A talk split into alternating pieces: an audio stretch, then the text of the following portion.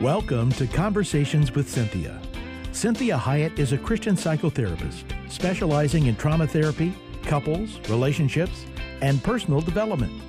She is passionate about your life and is here to encourage, teach, and inspire you to be your own best version. Find her online at cinthiahiett.com. That's C I N T H I A H I E T T.com. Now, with today's fresh insights, Cinthia Hiett. Well, good afternoon. I'm Cinthia Hiett, your host, and thank you for joining me today. This is Conversations with Cinthia. Always glad when we have new listeners, and you know, just the rest of us that are here every week. So thank you for joining me. And I'm always praying uh, every Sunday that your week goes well, that you are able to see God in the midst of your life and in your interactions with others, and that you are really experiencing His presence and know that He hears your hearts and knows that He hears your needs. And so I'm glad to be with you absolutely today. And we are going to talk about this idea of peace and the peace that passes all understanding. I think it's really appropriate just with the way the world is going and the things that we are experiencing in our own lives in our own country that we really remind ourselves of peace and how very, very important it is for us to focus on peace. And so I entitled this particular show, I Am With You Always. And I want to start with this verse. This is in uh, John, and it is chapter 14, 27, out of the Message Bible. And this is what Jesus says before he transcends to heaven. He says, I am leaving you well and whole. That's my parting gift to you peace. I don't leave you the way you're used to being left, feeling abandoned, bereft. So don't be upset. Don't be distraught. And so I love just the heart of this verse That he says, I'm not leaving you the way, the way you're used to being left, where you're feeling abandoned or bereft or distraught. So he's saying that this is his legacy. This is out of the, and, and the version of John 14 27, out of the voice, which is a different translation, it says, My peace is the legacy I leave to you. I don't give gifts like those of this world. Do not let your heart be troubled or fearful. You see, peace is God's parting gift to us. And it's not a gift that wears out. It's not a gift that has to be recharged. You don't have to go get new batteries for it. It's not a gift that runs out of style. This is the gift that Jesus gives us in the midst of turmoil, upset, worry, strife, pain, anguish. God says, I'm with you, and I'm giving you my peace. So, of all the parting gifts that Jesus could have left us, he left us his peace. Not love, not faith, although those are very valuable things but he left peace. I mean, isn't that interesting? See, this is the culmination of everything Jesus taught, everything he demonstrated while on earth. Jesus left his legacy of peace for us to follow. So I found myself ruminating on this passage and being drawn back to it like recently, like just now, this week, is why we're focusing on this today. And and I believe there's great truth to be found in this really short exchange that Jesus had with his disciples. and what I want you to think about more than anything is this idea that worry and peace cannot coexist. So peace chases out worry, and worry chases away peace. So you can't have worry and peace at the same time. Why, why is this? Well, God designed our brains to only process either worry or peace. You see, neuroscientists, they've discovered a really, truly interesting phenomenon, and this is regarding the human brain. And it is something like an on off switch, and so it cannot focus on both a positive and a negative feeling at the same time. It, and it's interesting to recognize that our brain, it is truly like this on off switch. It's either on peace or off peace. So it can't focus on a positive and a negative at the same time. And interestingly enough, the brain is always going to pick the negative before the positive. It's kind of an unconscious survival mechanism. This is why it's so much easier to think about negative things. Why our brain might be more prone to negativity. I mean, can you relate to that? I'm sure you can because this is uh, this is all of our struggle is to not have that stinking thinking, right? So our brains are trying to help us avoid pain. And so it will unconsciously focus on the problem rather than on the solution. So I'm going to say that to you again. Our brains are always trying to help us avoid pain. As a result, unconsciously, it focuses on the problem rather than the solution. Or maybe I should say, we unconsciously focus on it. Our brain consciously focuses on the negative. So we all know the proverb that states, For as a man thinketh within, so he is. That's Proverbs 23 7. And this just simply means the more I worry about things and people and situations, the more worrisome the world around me feels. The more I worry, the more anxious I am about people, places, and things, the more anxious I become, and the more my mind finds to worry about.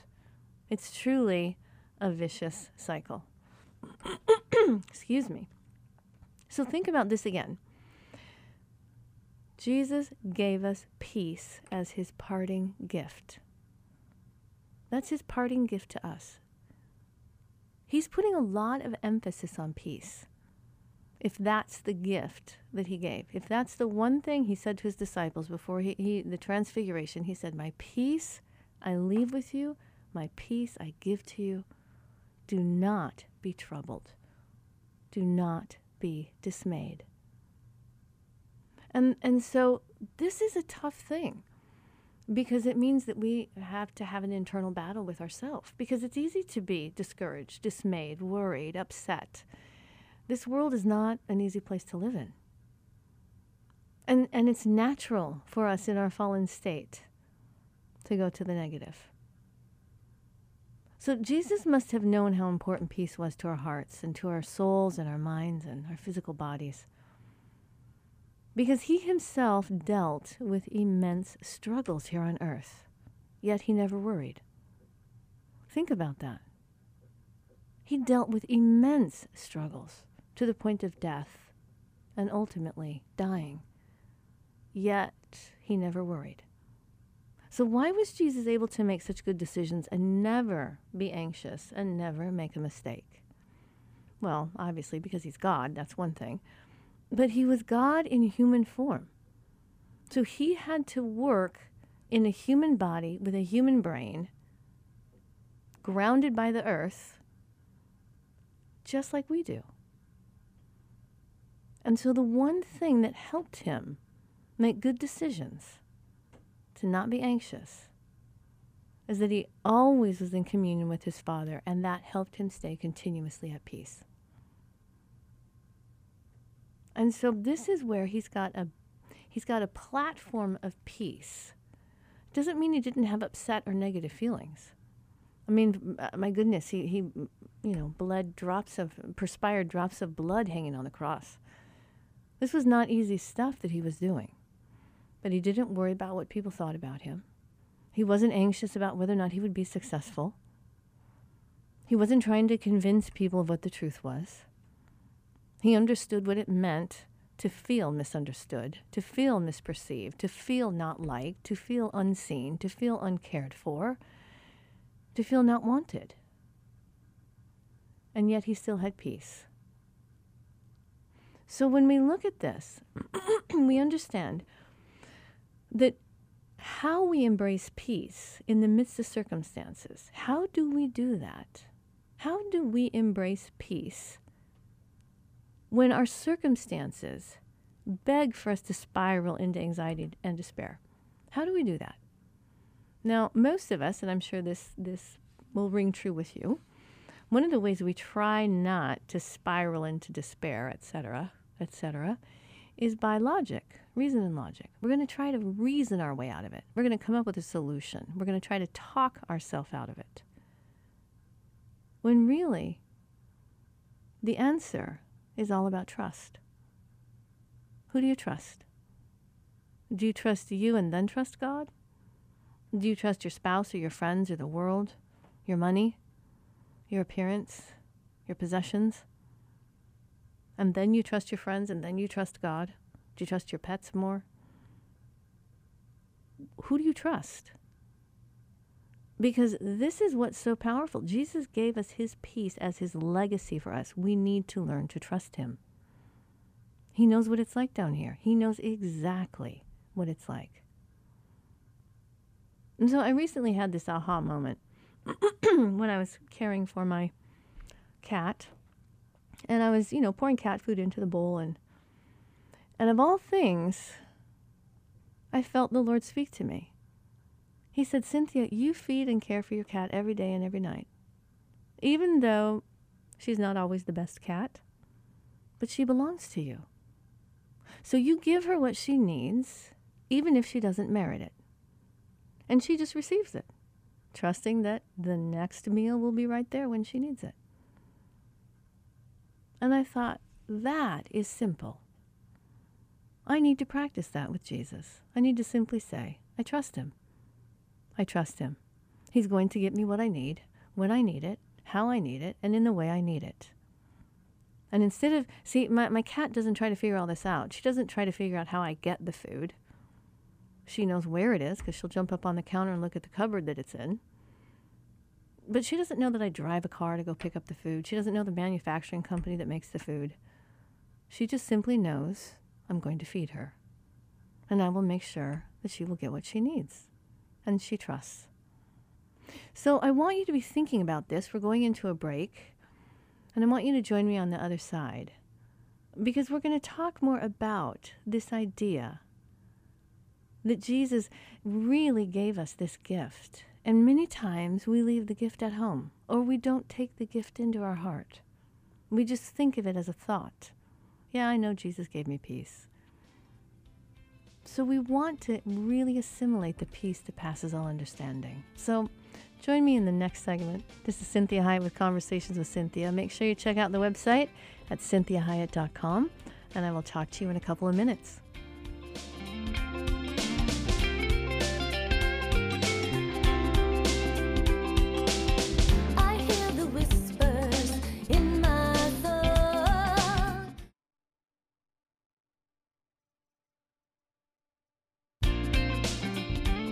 Well, welcome back to Conversations with Cinthia. I'm Cinthia Hiett, your host. Thank you so much for joining me today and taking time on your Sunday just to maybe set your week well.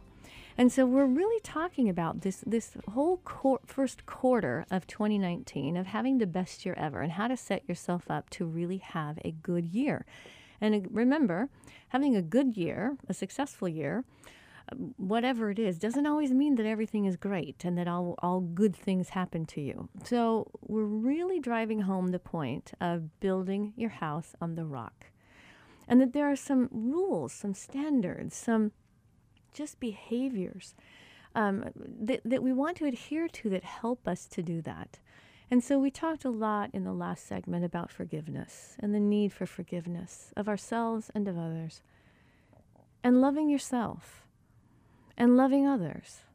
And that one of the greatest gifts that you could give to God is to love the ones that He loves. And you are one of the ones that He loves. And I don't know about you, but for me, loving me is much harder than loving other people. Much, much more difficult. And it's also sometimes something I just frankly don't even want to do. And so, one of the ways I know that it pleases God is if I love me, because He loves me. So, if you have a hard time with that concept, think about how you feel when people you love are loved by other people.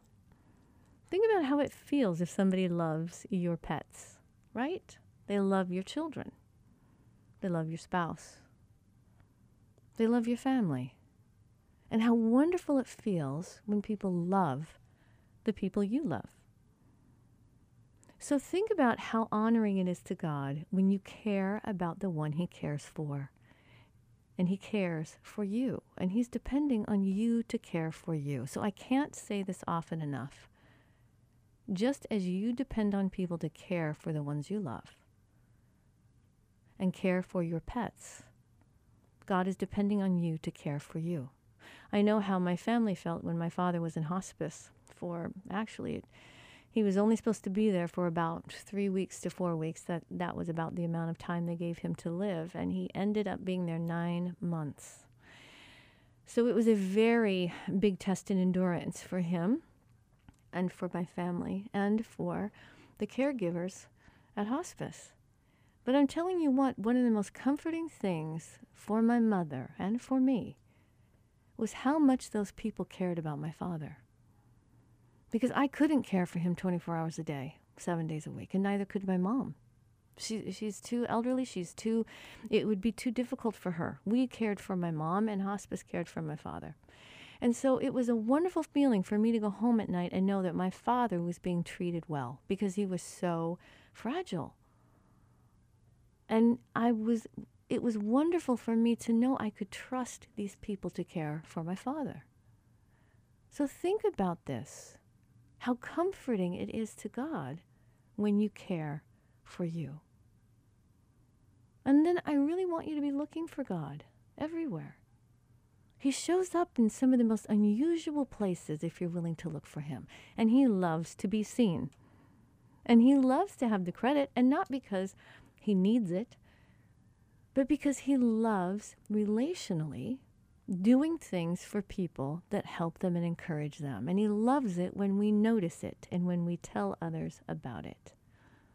Think about God as a relational being. All those qualities that really show up in our relationships are the same with God. He, we're made in his image.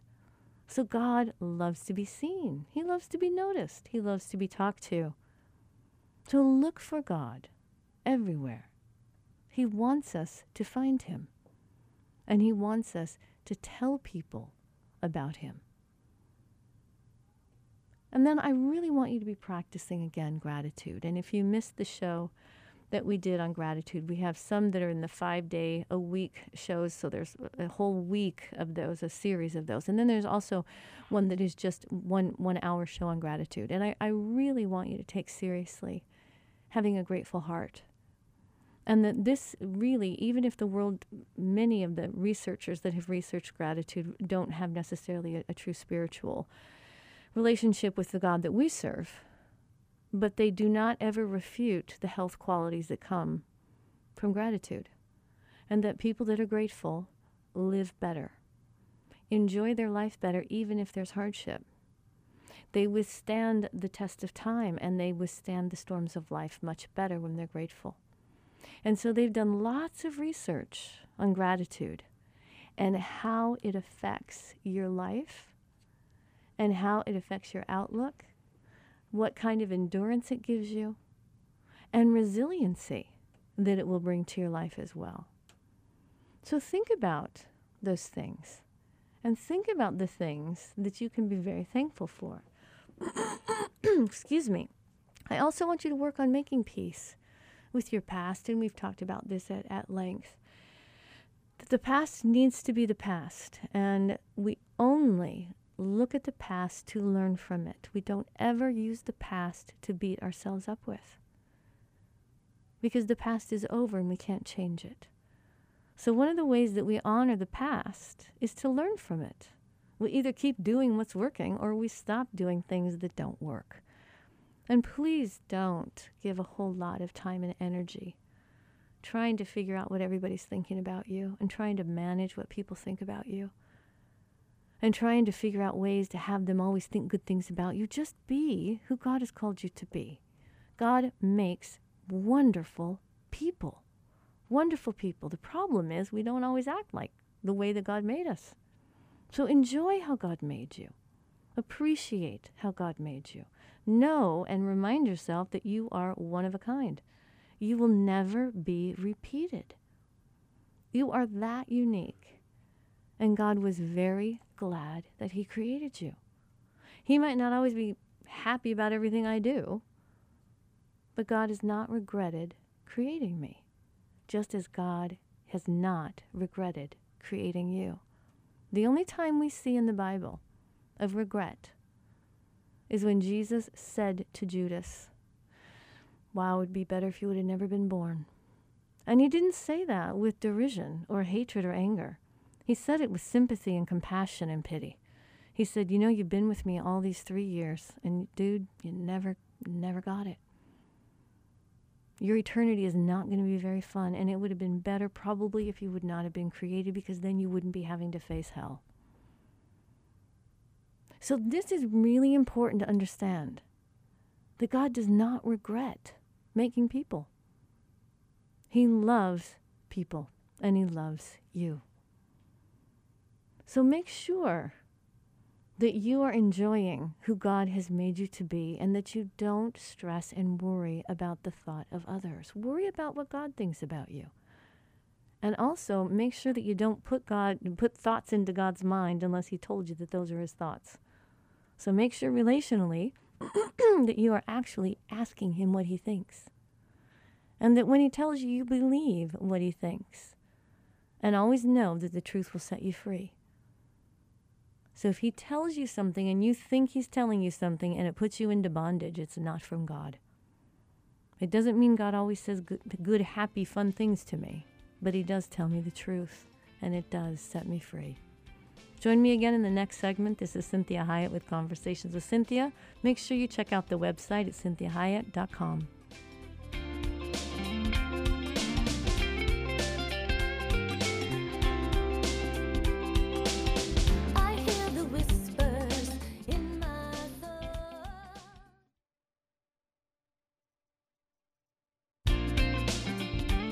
Well, welcome back. I'm Cinthia Hiett, your host.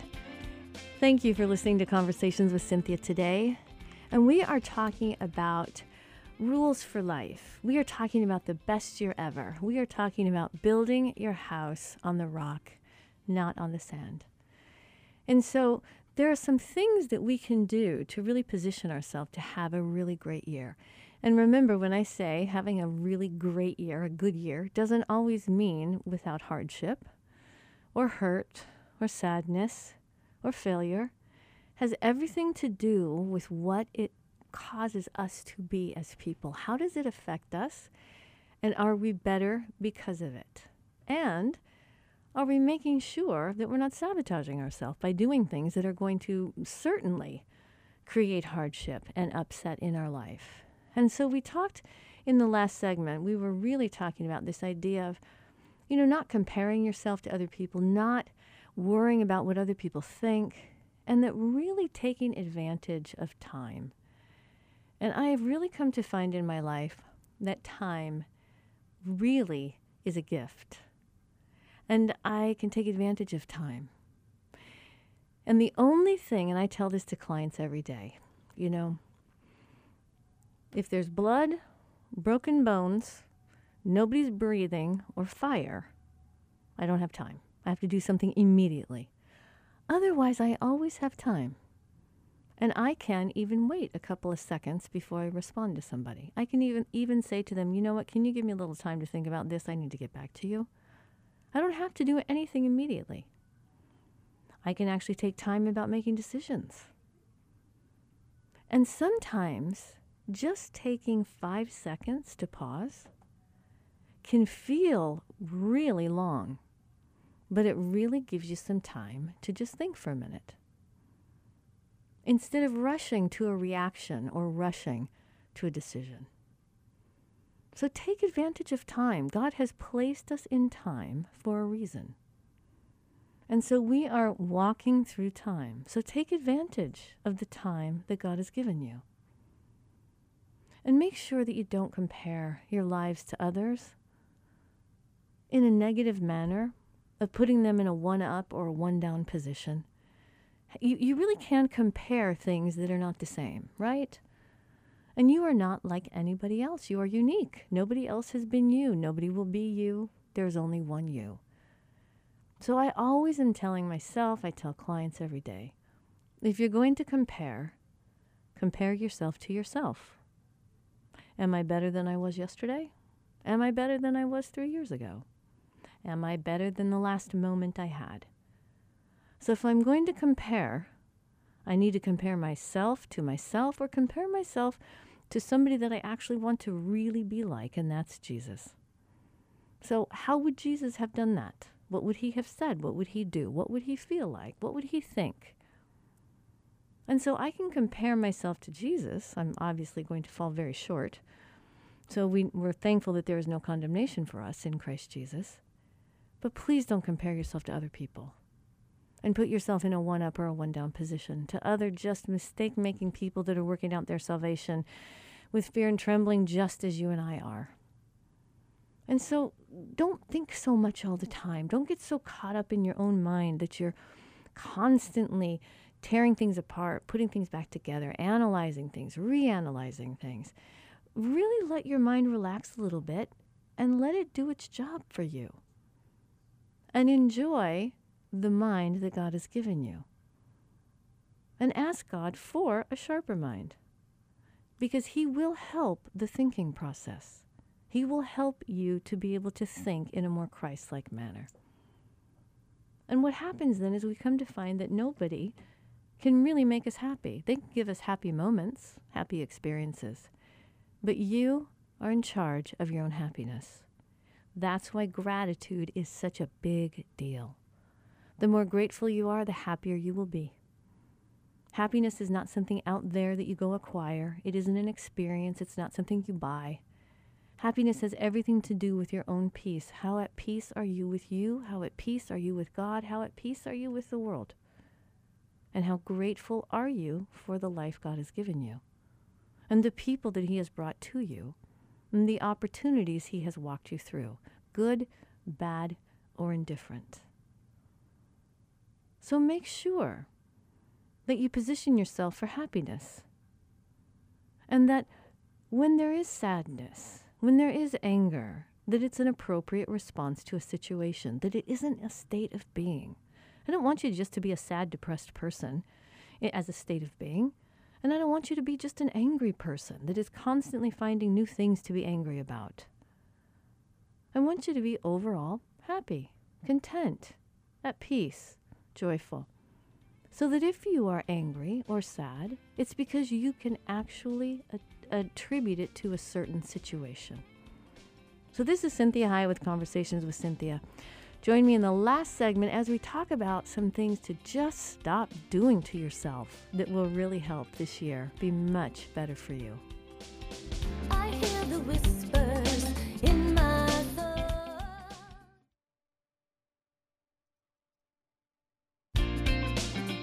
Well, good afternoon and happy Sunday to you. Thank you so much for joining me and taking time out of your day to just spend time with me and, and listen to some things that I think are going to be very helpful and encouraging to you in your life's journey. And we are really taking this first quarter of the year of 2019 to position it to be the best year ever. And how do we make it the best year ever? And what does the best year ever mean? Well, it doesn't always mean everything's good. It doesn't mean the best year ever because there has been no tragedy or no hardship. It means that the best year ever helps me be better, that I become the best me. I become the best version of myself. And that is a good year. And so we've talked at length about building your house on the rock and that's Matthew chapter 7, 24 through 27. I want you to really take a look at that verse. It really talks about taking these words seriously that Jesus was saying on the Sermon of the Mount. And when you think about the fact that Jesus is the Word of God, He is the Word in flesh, that we really want Jesus to be our foundation. That Jesus, the Word of God, is our foundation, and that's what we build our life on. So when we look at these different ways of of living, and we talked in the last, you know, part of the, the first half hour and, the, and and just a little while ago, just about some things that we maybe want to do. in terms of making sure that we're in charge of our own happiness, right? Making sure that, that we are, are living a life of gratitude, that, that we are forgiving ourselves, that we are forgiving others, that, that we are not comparing ourselves to other people. These types of things that, that we are they are we, we are looking for God because he still can be found. So make sure you are looking for him in all these different places. And that we really want to be the person that is living our life on the rock, which is Jesus and that we don't start depending on something outside of ourselves that is anything other than Jesus, that we don't depend on our money, we don't depend on looks, we don't depend on popularity, we don't depend on our job, we don't depend on our age, whatever it might be. We don't depend solely on our spouse, our partner, our children.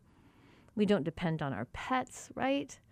That we really have our first dependence and deepest dependence on God. So let's talk about some things then to not do, as we've talked the first 40 minutes on what to do. So I want you to stop spending time with the wrong people. Okay, life is way too short to spend time with people who really take happiness away from you. Someone that is a hateful person, someone that's a judgmental person all the time, someone that's dishonest, someone that is not appreciative of you, that mistreats you or even abuses you that takes advantage of you. That someone that doesn't even recognize or acknowledge your worth. Or that doesn't stand beside you in hard times. So be careful who you spend time with. Because that person that you spend a great amount of time with either, either is going to encourage you to be a better version of you, or they will corrupt your soul. And you will become worse because you're with them. And this is just humanity. We become like who we are with. And we have to be very careful that we spend a great amount of time with people that help us be a better version of ourselves, that require it, that are working on it as well. So I want you to also stop running away from problems. Everybody has problems. You know, I've been a, a psychotherapist for over 25 years. Everybody has problems. And everybody doesn't work on them. That's the difference. I always am saying to my clients, you know, the people in my office are actually the safest and the healthiest people on the planet because they're the ones that are facing things and actually working on things, and they are the ones changing. So make sure that you actually recognize. I'm not going to have a bunch of shame about my problems. I'm going to simply say, This is it. This is me. Doesn't have to be me forever. I need to help unchanging me so that I am more of who God wants me to be. Because God sees everything and He still loves you. He isn't discovering you. He isn't going, oh, wow, I didn't know Cinthia was that bad. Wow. If I would have known that, God knows me much better than I ever could ever know myself, and He loves me more deeply than anyone could ever love me. So we need to face us. We need to face who we are. We need to face what we do. We need to face whatever proclivities or or intentions or motivations or compulsions or obsessions. We need to face those. God's facing them. He's not shying away from them, and He hasn't left us. So we need to be brave, we need to be courageous, and we need to face them and not run away from them, deny them, and ignore them. And that leads to we need to then stop lying to ourselves. Everybody does. We all struggle with it. We all want to be in denial. And denial is a form of lying. That's all it is. And so I'm always thankful when, you know, people that love me overlook certain things while I'm working on them. That's very helpful to me. But I'm not in denial about it. And I'm not going to be lying to myself or to them because that doesn't help anyone and it doesn't honor God. And that is building my house on sand. Living in denial and lying to yourself is building your house on the sand because it will not support your life. You will implode it will cave. So you want to make sure that you don't lie to you. Because if you don't lie to you, you know what is so magical about that? You will probably not lie to other people. And you probably won't lie to God. And so it is a hard thing. It's a hard character quality to work on. And unfortunately, our society right now doesn't necessarily revere honest people and revere honesty. So we need to be different than the world. We need to say, you know what, even if the world accepts dishonesty as a way of living and actually reveres it, we're not going to be those people.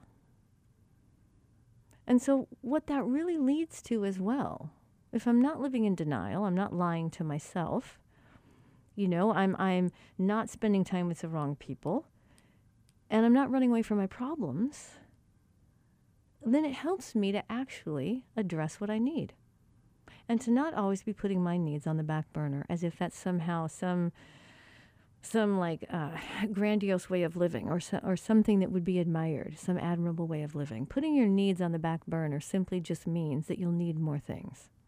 Right? I say to my clients all the time, imagine if I didn't take care of myself. Imagine if I didn't take care of what I needed. I wouldn't be able to be here for you. See, taking care of your needs is a responsibility. It's a way that you honor God.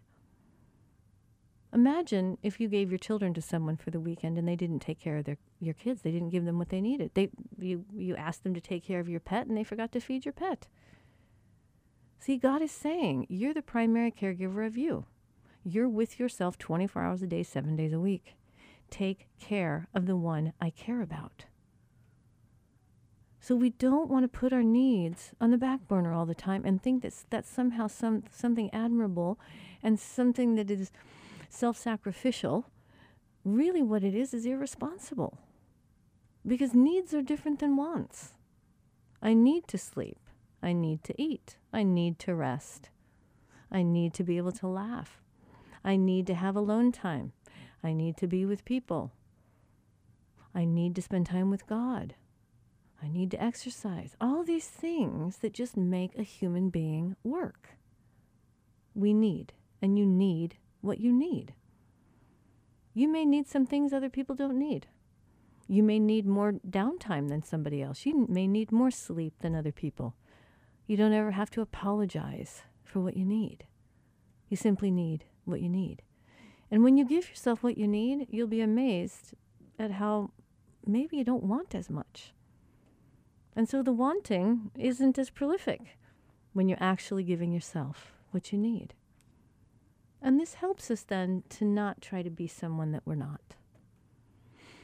I, I really am a firm believer that trying to be somebody that you're not is probably one of the biggest offenses to God. Because He loves what He made. And He made you the way He made you for a very specific reason. Whether the world gets it or not, whether the world likes you or not, whether you're in style or in vogue now, is pretty irrelevant because God made you for himself. And he was very happy and pleased that he made you. And trying to be somebody that he didn't create is an affront to an artist, right?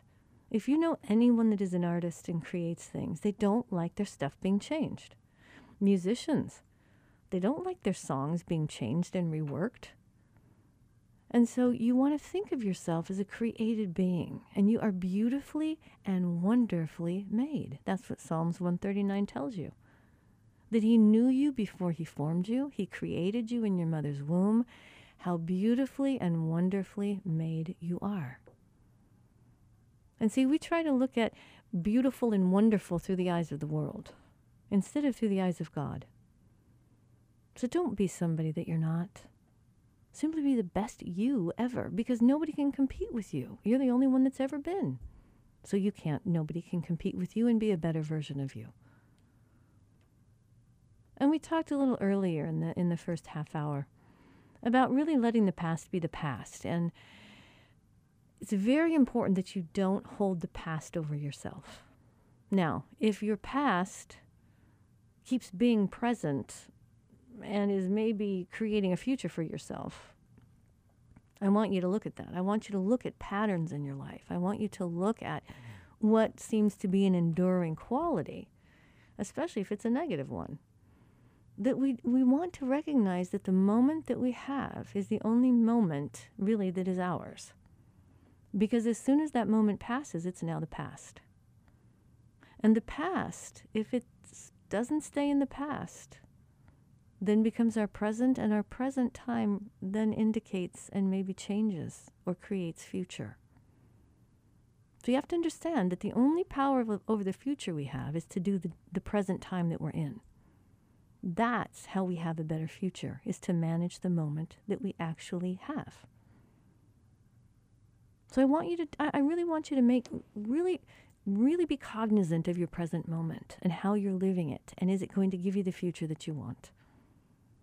Because I don't want you to be scared all the time and making mistakes, okay? Even if you make a mistake in the moment, if you learn from it, then it has merit. And I don't want you to berate yourself for old mistakes.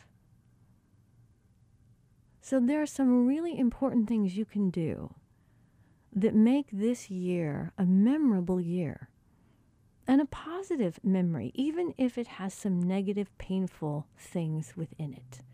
And maybe some things have already occurred for you. So I really pray God's blessing over you. And I really pray God's blessing over 2019 for you. And that if you are here, then you are here for a reason. And God is very happy that He made you. And He wants you to enjoy you as much as He enjoys you and wants to enjoy you. So be the best version of you. Really ask God who you are and how you can be the best you for Him and for the ones that you love, and for yourself so that you actually enjoy who you are. This is Cinthia Hiett with Conversations with Cinthia.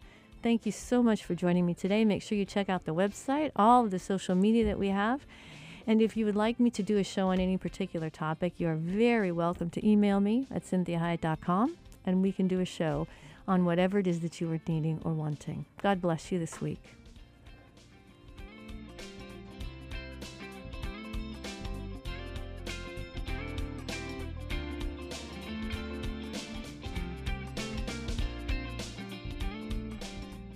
To hear today's program again or to share it with someone else, please go online, cinthiahiett.com. That's C I N T H I A H I E T T dot com. Follow Cinthia on Facebook, Twitter, Instagram, and LinkedIn at Cinthia Hiett. Until next time, remember, be your own best version.